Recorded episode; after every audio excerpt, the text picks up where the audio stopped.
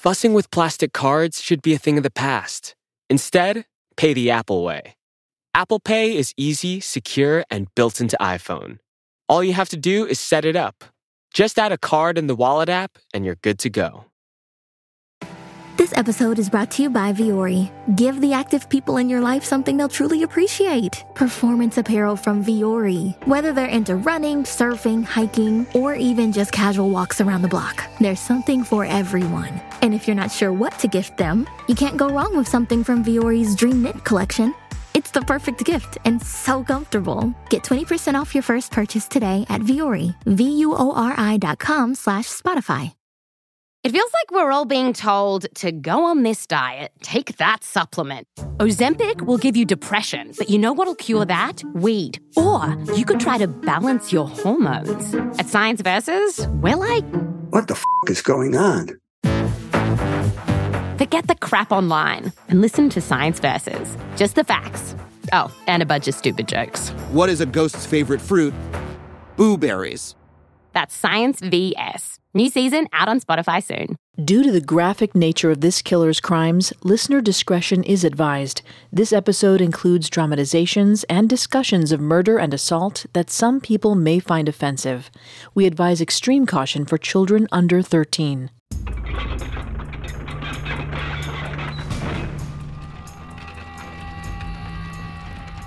When Janos Uivarya came to the Hungarian villages surrounding Castle Čachtice, peasant families hid their daughters. When you think of a terrifying Hungarian villain, he's probably not what you picture. Janos was a young man, disfigured and small. Amongst the villagers and castle occupants alike, he was more commonly known as Ficzkó, or Little Fellow. And yet, he was the last person you wanted to see if you were a Hungarian peasant during the late sixteenth and early seventeenth century, especially if you were a young virgin girl. Because more often than not, when young girls went up to Castle Čachtice with Ficzkó, they never came back. But while Ficzkó may have been the one to bring the girls to the castle, he was not the one who kept them there. That would be the woman he worked for, the Blood Countess, the Beast of Čachtice.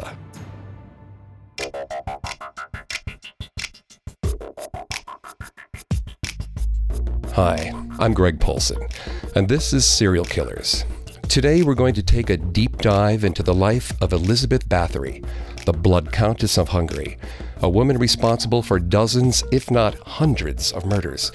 I'm here with my co-host, Vanessa Richardson. Vanessa is not a licensed psychologist or psychiatrist, but she's done a lot of research for the show. Hi, everyone.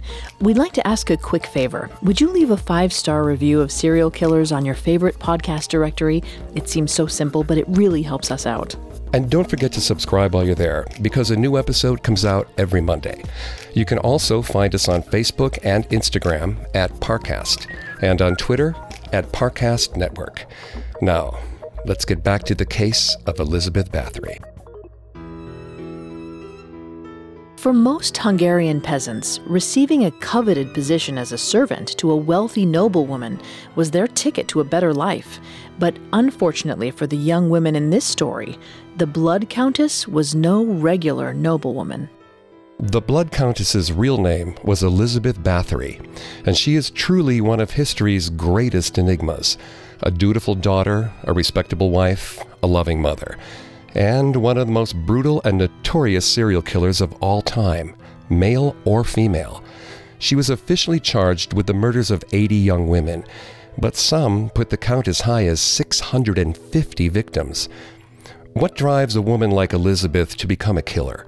She was a privileged noblewoman from an extremely wealthy family. A family so wealthy, the Hungarian crown actually owed them money. There was practically nothing out of her reach. Well, when examining a serial killer, the first thing anyone looks for is the motive. It's what we do as humans to try to understand the world around us. What's so frustrating about Elizabeth is that the motive was unclear, and it remains a topic of debate today. One theory used to explain her actions, perhaps the most famous and controversial of the theories, was that she did it all in the name of chasing eternal youth and beauty. The one thing money couldn't buy. In seventeen sixty, a Jesuit priest named Laszlo Turóczy published the first public account of Elizabeth's life. In his book, he claimed that she bathed in the blood of virgin girls. This apparently kept her skin youthful. Oof, talk about a gruesome beauty regimen. Seriously. But this claim started the obsession with Elizabeth Bathory, and the legend only grew from there. Over the years, she became known as the Blood Countess. And if any of that sounds a little bit like a Hollywood story, you're not the only one. She's also become known as Countess Dracula. She was, after all, one of Bram Stoker's inspirations for his classic Dracula. There's something about the vampire myth that has fascinated audiences for ages. Time and time again, we tell stories about vampires. I think it's the mystique of not having fear. That's a, that's what I personally think it is. Vampires seem to not have a fear because they're dead already, so they're gonna li- they know the unknown and that whole thing. And so if I'm a vampire and you're human, you know, you're just attracted to that. Just like when a person walks in a room and they, they just have that, they exude power, people sense it. That was Omar Epps, an actor from Dracula two thousand, one of the many pieces of entertainment that have been inspired by the Dracula legend. He taps into many of the reasons that both the vampire myth and the legend of Countess Dracula have captivated people for centuries. While most historians now agree that Elizabeth Bathory never actually bathed in blood, she did possess many of the characteristics that make vampires so fascinating. She was powerful, seemingly fearless, and had a mystique about her that's affected people for centuries. Dracula is a terrifying villain, but he's got nothing on Elizabeth Bathory. The crimes she actually committed far surpassed that of any vampire myth. She tortured, mutilated, and murdered servant girls for the sheer pleasure of it. A lot of what's been said about Elizabeth Bathory in the four centuries since her reign of terror has been fictionalized, exaggerated, and straight-out fabricated. Unfortunately, most of Elizabeth's personal writings were destroyed before she could even reach trial, and anything that's left from that time period had to be translated from sixteenth century Hungarian. So there's been some room for embellishment. Like, for example, the story that she bathed in her victim's blood like a real-life vampire. These accounts of Elizabeth's life have to be taken with a grain of salt. Western authors and historians often imposed Western beliefs about women in power onto their explanation of Elizabeth. They tried to explain her motives as stemming from the societal pressure she felt as a woman. Which is where the vampire myth came from. That's right. The whole tale about her bathing in blood really seemed to come from historians' desire to assign a compelling motive to Elizabeth as a woman, without really making an attempt to understand her as a person. So they tried explaining her behavior by imposing on her a uniquely feminine vice, vanity. In truth, Elizabeth Bathory's tendency for torture was less about her vanity and more about the pleasure she derived from it. She was a sadist, plain and simple. She enjoyed other people's pain. She may not have bathed in people's blood, but she did mutilate her servants with heated iron rods because it made her feel better.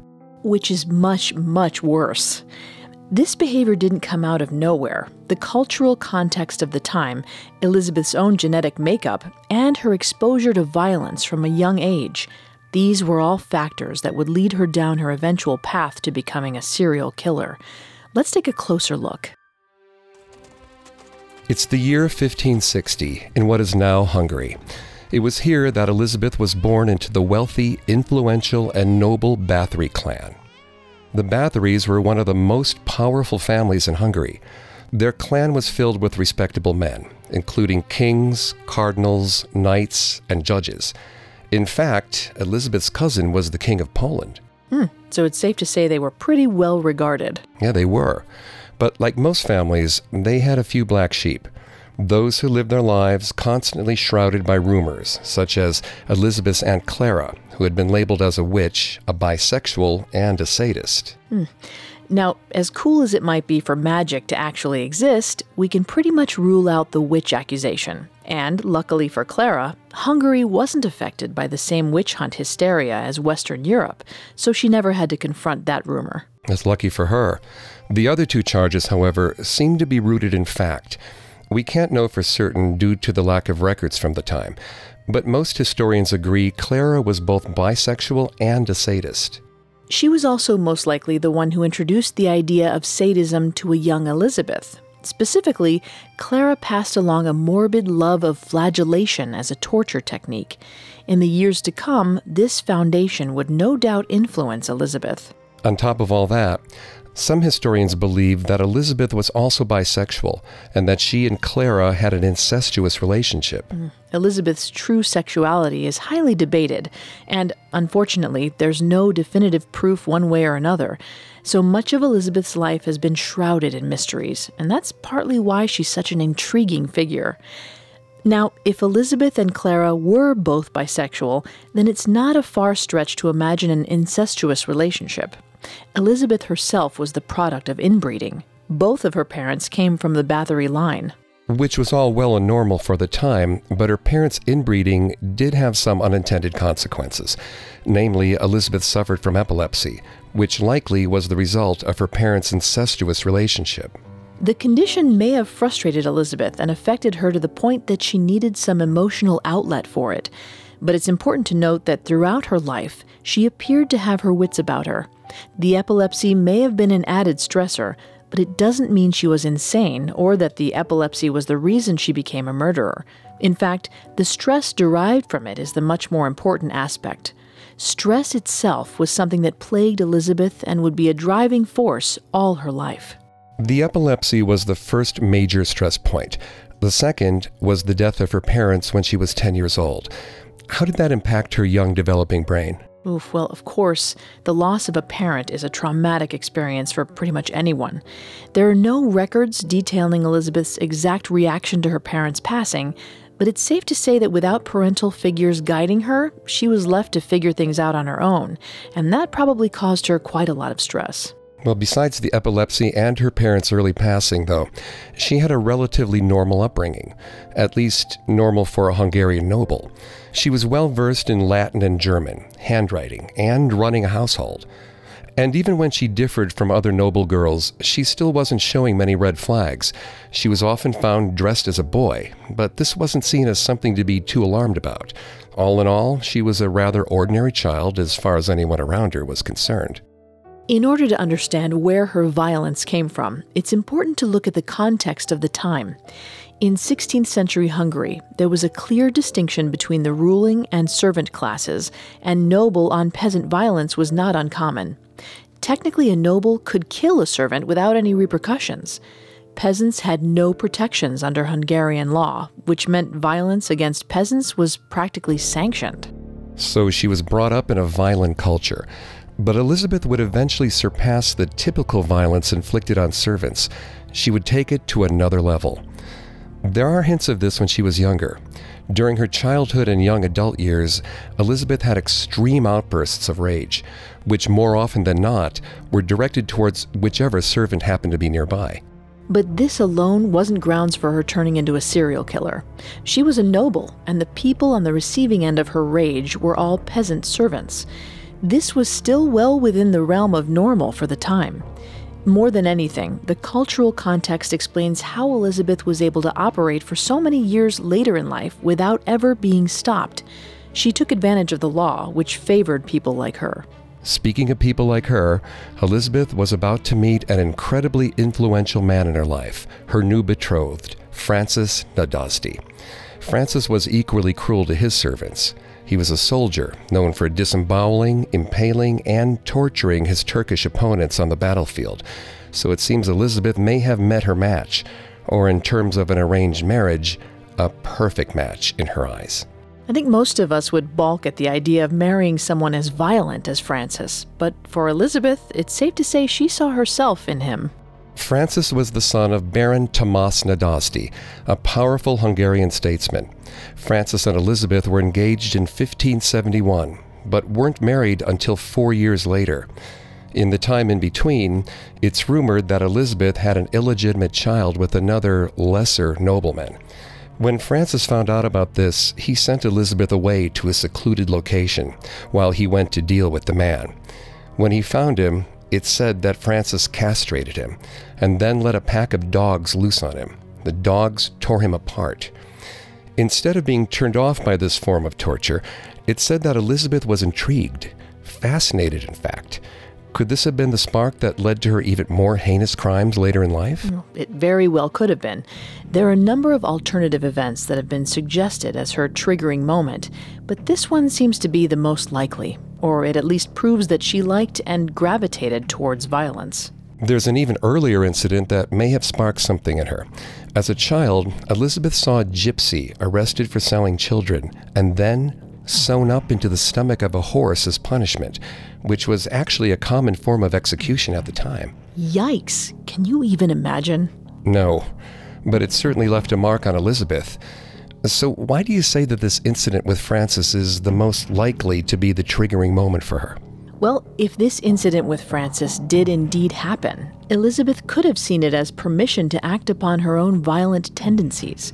She was about to move away from her family to live with a man who was practically a stranger to her, and yet here she was, realizing that they had one very important thing in common. They both enjoyed torturing people. It's a pretty sick thing to bond over with your fiancé, if you ask me, but bond they did. In fifteen seventy-five, Elizabeth and Francis finally married and moved to Castle Čachtice. Together, they would spend the next three years torturing their servants. And that was the start of Elizabeth Bathory's descent into becoming the Blood Countess. We'll return to our story in just a moment from the Parcast Network. Fussing with plastic cards should be a thing of the past. Instead, pay the Apple way. Apple Pay is easy, secure, and built into iPhone. All you have to do is set it up. Just add a card in the Wallet app, and you're good to go. And now, let's continue our story. For three years, Elizabeth Bathory and Francis remained happily married and living in Castle Čachtice. During this time, Francis taught her how to use various torture devices and techniques he had picked up from his time as a soldier. He also taught her revival methods to keep the servants alive and conscious during torture sessions, such as placing paper in between the toes of victims and lighting the paper on fire to force the victim to stay conscious. Mm. He was the greatest enabler of Elizabeth. He was well aware of her affinity for torture, encouraged it, and even joined in at times. Those first three years were relatively calm, though. The two of them may have occasionally tortured a servant, but Elizabeth hadn't begun her killing spree yet. That's right. It appeared that while Francis had no issue with violence, he seemed to have a calming effect on Elizabeth. While he was around, she didn't feel the urge to torture quite as often. That would all change once Francis left. At the time that he and Elizabeth were married, Hungary was at war with the Ottomans to the south. Three years after their marriage, Francis became the chief commander of the Hungarian troops, leading them to war and leaving Elizabeth behind to run the castle and oversee the surrounding villages. For someone like Elizabeth, losing the one constant, positive person in her life was likely another trigger for her. Francis's absence seems to have exacerbated her violence. She also had a lot more on her plate now that he was gone. She had to learn how to run the castle, oversee the villages, and correspond with a variety of men who were used to dealing with her husband instead of her. She struggled with this, and she had no one to turn to for help. Her parents were dead, the rest of her family far away, and she knew very few people in her new home. The stress weighed on Elizabeth, and when she was stressed, she lashed out at her servants. Exactly. She was driven by whatever pent-up aggression was inside of her. So the outbursts often came in the same way they had when she was a child. Only instead of just hitting a servant, Elizabeth had now graduated to the big leagues. There's no record of when Elizabeth first started killing peasant servant girls, but it started around the time that Francis left for war in fifteen seventy-eight. Over the course of her time at Castle Čachtice, Elizabeth was accused of viciously torturing her servants until their death. She employed a variety of methods. In the winter, she forced her victims to undress, then drenched them in cold water and left them out in the cold to freeze to death. In the summer, she would douse them in honey and leave them out in the sweltering heat for the insects. But most of her torture techniques involved her actually doling out the punishment by her own hand. She would burn her servants with metal sticks or iron the soles of their feet. She would stitch servants' lips and tongues together, or simply just cut them up. Mm. This is one of the most interesting things about Elizabeth as a serial killer. While her victims all remained the same, young servant girls, mostly virgins, her methods were constantly in flux. She was a spontaneous killer. So what exactly is a spontaneous killer? A spontaneous killer is driven generally by anger or passion. It doesn't mean they aren't organized in general, but when it comes to actually committing the crime, it comes about spontaneously. The torment Elizabeth inflicted upon her victims was a result of her own anger and hatred, stemming from the issues in her own life. On top of that, Elizabeth was a bit of a perfectionist and a control freak. However, as a noblewoman, she was never given a true education. So when her husband left her to manage the estate, she was essentially handed over a business that she didn't know how to run. She had to teach herself, and she hated making mistakes. And when she got stressed, her release was to torture servants. Her crimes themselves were chaotic, differing entirely on the time of year, the victim, and even Elizabeth's mood. There never seemed to be a method one way or another, except to inflict the most amount of pain possible. There was also perhaps a sexual motivation to her crimes as well. This is a question that has come up time and time again. If all she desired was the pleasure of torture, then why be so consistent with her choice of victim? Well, it is possible that her choice in targeting young peasant girls was simply because they were the easiest target, and she had plenty of them at her disposal. That said, it seems pretty clear that Elizabeth had an issue with women in some form or another. Before we go any further, please note that some of the images described are graphic. Often, Elizabeth's torture involved mutilation of her victims' genitalia. She would stick burning iron rods into their vaginas, or sometimes she'd use needles, knives, candles, or even her own teeth to lacerate servants' genitals. This is where the suspicion that Elizabeth was a lesbian or a bisexual often comes into question. It would make sense if some internal fight over her own sexual identity was manifesting itself in her crimes. As a Hungarian noble during that time, that would definitely have made her life a lot more complicated. Hmm. To try to understand Elizabeth a bit more, we might want to turn to Freud. Now, we're not sure about the exact relationship Elizabeth had with her parents, but her anger towards her own gender definitely seems to have stemmed from somewhere, most likely her childhood. Throughout her life, Elizabeth seemed to have very stable relationships with all the men in her life. She admired the men who surrounded her, even going so far as to emulate them. When Francis left for war, Elizabeth spent the majority of her time filling his shoes. From her letters, it's clear that she was trying to be as confident and sure of herself as he was. She said, quote, "You are well aware that if God's peace brings my husband back, you will have to answer and explain what you are doing. Sir, you well know that this is the second or third letter I have sent. I am highly angered and do not wish to take issue," end quote. Elizabeth was often described as a woman who had male-like inclinations. She herself gave such an impression to a squatter trying to claim part of her land. Quote, "Do not think I shall leave you to enjoy it. You will find a man in me," end quote. In the twenty-first century, that statement would roughly translate to, "I will crush you." But the sentiment remains the same. She was willing and ready to do a man's job with a man's attitude. Right. And there's a possibility that those male-like inclinations could have been what Freud called penis envy. This is where a young girl can develop a complex wherein she desires to be male like her father and has tense relationships with the women in her life. Did Freud say that penis envy leads to someone becoming a serial killer? Not at all. And that's why it's important to remember that Freud cannot fully account for Elizabeth's violent nature, and his theory doesn't even begin to explain how she could have become such a prolific killer. What his theories do help explain are some of her more sexually motivated crimes. According to the testimony that would come later, not all of Elizabeth's victims were sexually assaulted. That said, she did display hatred toward female genitalia. And this might have been a part of the internal conflict we've been discussing, one in which she was grappling with the fact that she was a woman, whether she was struggling with her sexuality as a woman or her identity as a woman is not clear. But either way, she was struggling, and she was taking it out on virgin servant girls. Okay, so now that Francis is gone, and Elizabeth has been left alone in Castle Čachtice, She soon recruits a small team of servants who would become her accomplices over the next two decades. These included her former wet nurse, Elena Yeo, another servant named Dorothea Santesh, the little fellow Ficzkó, and most infamous of all, Anna Darvulia. Anna has almost as many lasting rumors surrounding her as Elizabeth does, mainly that she was a witch and a lesbian and Elizabeth's lover. Is there any truth to any of those claims? Well, like Elizabeth's Aunt Clara, it's safe to say Anna was not a witch. Her sexuality, however, is a different story.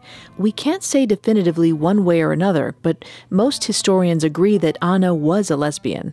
But she probably wasn't Elizabeth's lover?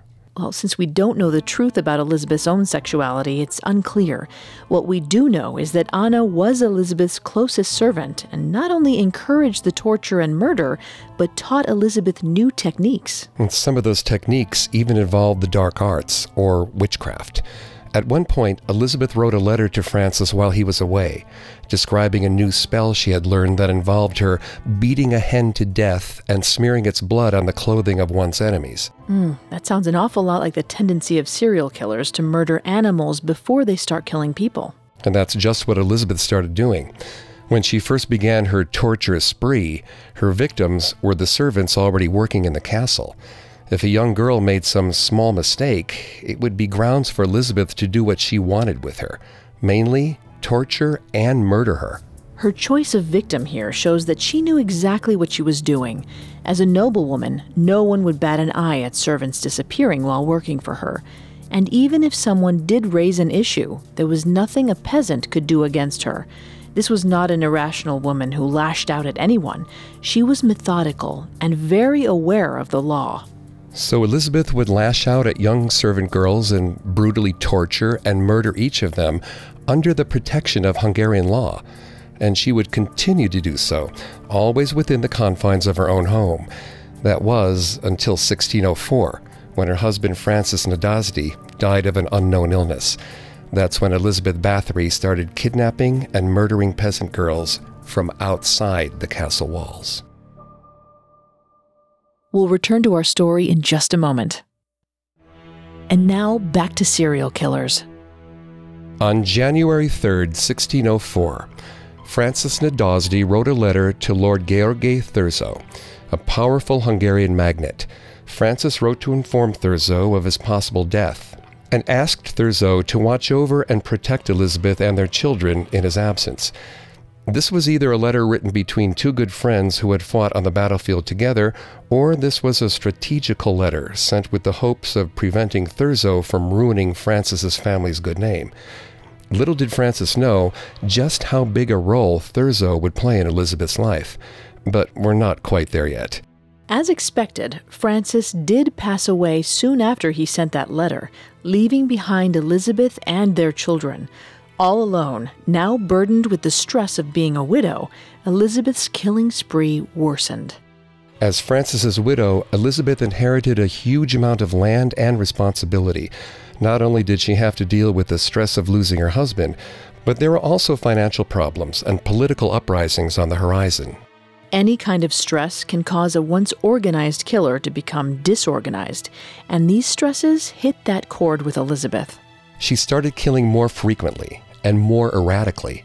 Elizabeth started looking for victims outside the confines of her own castle. She sent her personal assistants to the neighboring towns to bring back young girls under the pretense that they could be hired as servants. Elizabeth's servants were constantly looking for new victims for their mistress. If she was riding in a carriage and felt the urge, they would facilitate a torture session right there in the carriage. So not only was she being more erratic with her victims, but she was changing up locations, committing her crimes in more public arenas. She was getting careless. Some criminologists believe that the death of a loved one can play a part in aggravating one's aggression to kill. For Elizabeth, Francis had always been a positive influence in her life, and once he was taken from her, she was pushed to the brink. Of course, Francis wasn't actually a positive influence on her. He had spent years enabling her torturous tendencies. That said, Francis seemed to have imposed a limit to the torture and murder going on in Čachtice, or at least he had a limit himself. Elizabeth, it seemed, did not. But whether she had a limit or not, things were getting more difficult for Elizabeth Bathory. She had to work twice as hard to pull off her torture and murder at the increasing rate she had become accustomed to. With these new victims being brought in from outside the castle, Elizabeth was becoming reckless. Or she just thought she was invincible. She had been running this operation for years now without a single hiccup. As a noblewoman, she felt she was protected by the law, as if it were practically her right to murder peasants. And so she did. She killed whenever the mood struck her. And she did so in a brutal manner. That's atypical for female serial killers. Right. There are obviously a variety of ways to kill a person, but often women are associated with more discreet types of murder, such as poisoning. Of all the various techniques that Elizabeth used, I think poison is one of the few that she wasn't accused of. She actually had a lot more in common with male twenty-first century serial killers. She was hands-on and physically violent. She conducted much of the torture herself. And her motivations weren't what we typically associate with female killers either. She wasn't seeking money or revenge. She wasn't suffering from battered wife syndrome, which occurs in victims of domestic violence as a result of serious long-term abuse. There's no easy explanation for why Elizabeth was the way she was, which brings us back to the legend of her bathing in her victim's blood to maintain her youth and beauty. The legend was an attempt to explain Elizabeth's motives, and it plays into the idea that she was doing this for the most feminine of reasons: vanity. It kind of makes it sound like a Disney villain. Somehow she's less terrifying if that was the reason. Perhaps, and it's important to note, most reputable historians have discounted this as a real possibility. It's all just a part of the legend. The truth is, Elizabeth was a sadist. She found pleasure in torturing her servants, and it seems that this was her ultimate motivation. She enjoyed it, and she was a noblewoman who was basically invincible from the law. So why not do what she enjoys? It seems that so much of Elizabeth's life has become the fodder of legends, of people grasping at straws, trying to explain how a woman could do such things, why she would do such things, when really the most likely answer is that she just wanted to, and she was in a position of power where she could do whatever she wanted. But Elizabeth wasn't invincible, and she would come to realize that soon enough. As was custom, she started receiving the daughters of noble families at her court.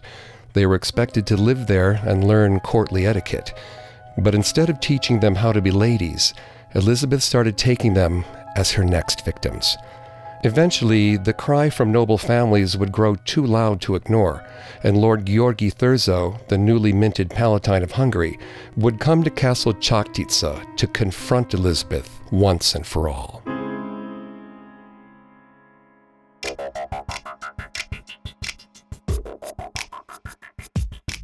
Thanks again for tuning in to Serial Killers. If you want to listen to any previous episodes of Serial Killers, you can find them on Apple Podcasts, Google Play, SoundCloud, Stitcher, and Spotify, or on our website, parcast dot com, spelled P A R C A S T dot com. If you like what you hear, please leave a five-star review or tell us what you think on social media. We're on Facebook and Instagram as at Parcast and Twitter at Parcast Network. It seems simple, but it really helps our show. Join us next Monday as we continue delving into the twisted psyche of Elizabeth Bathory.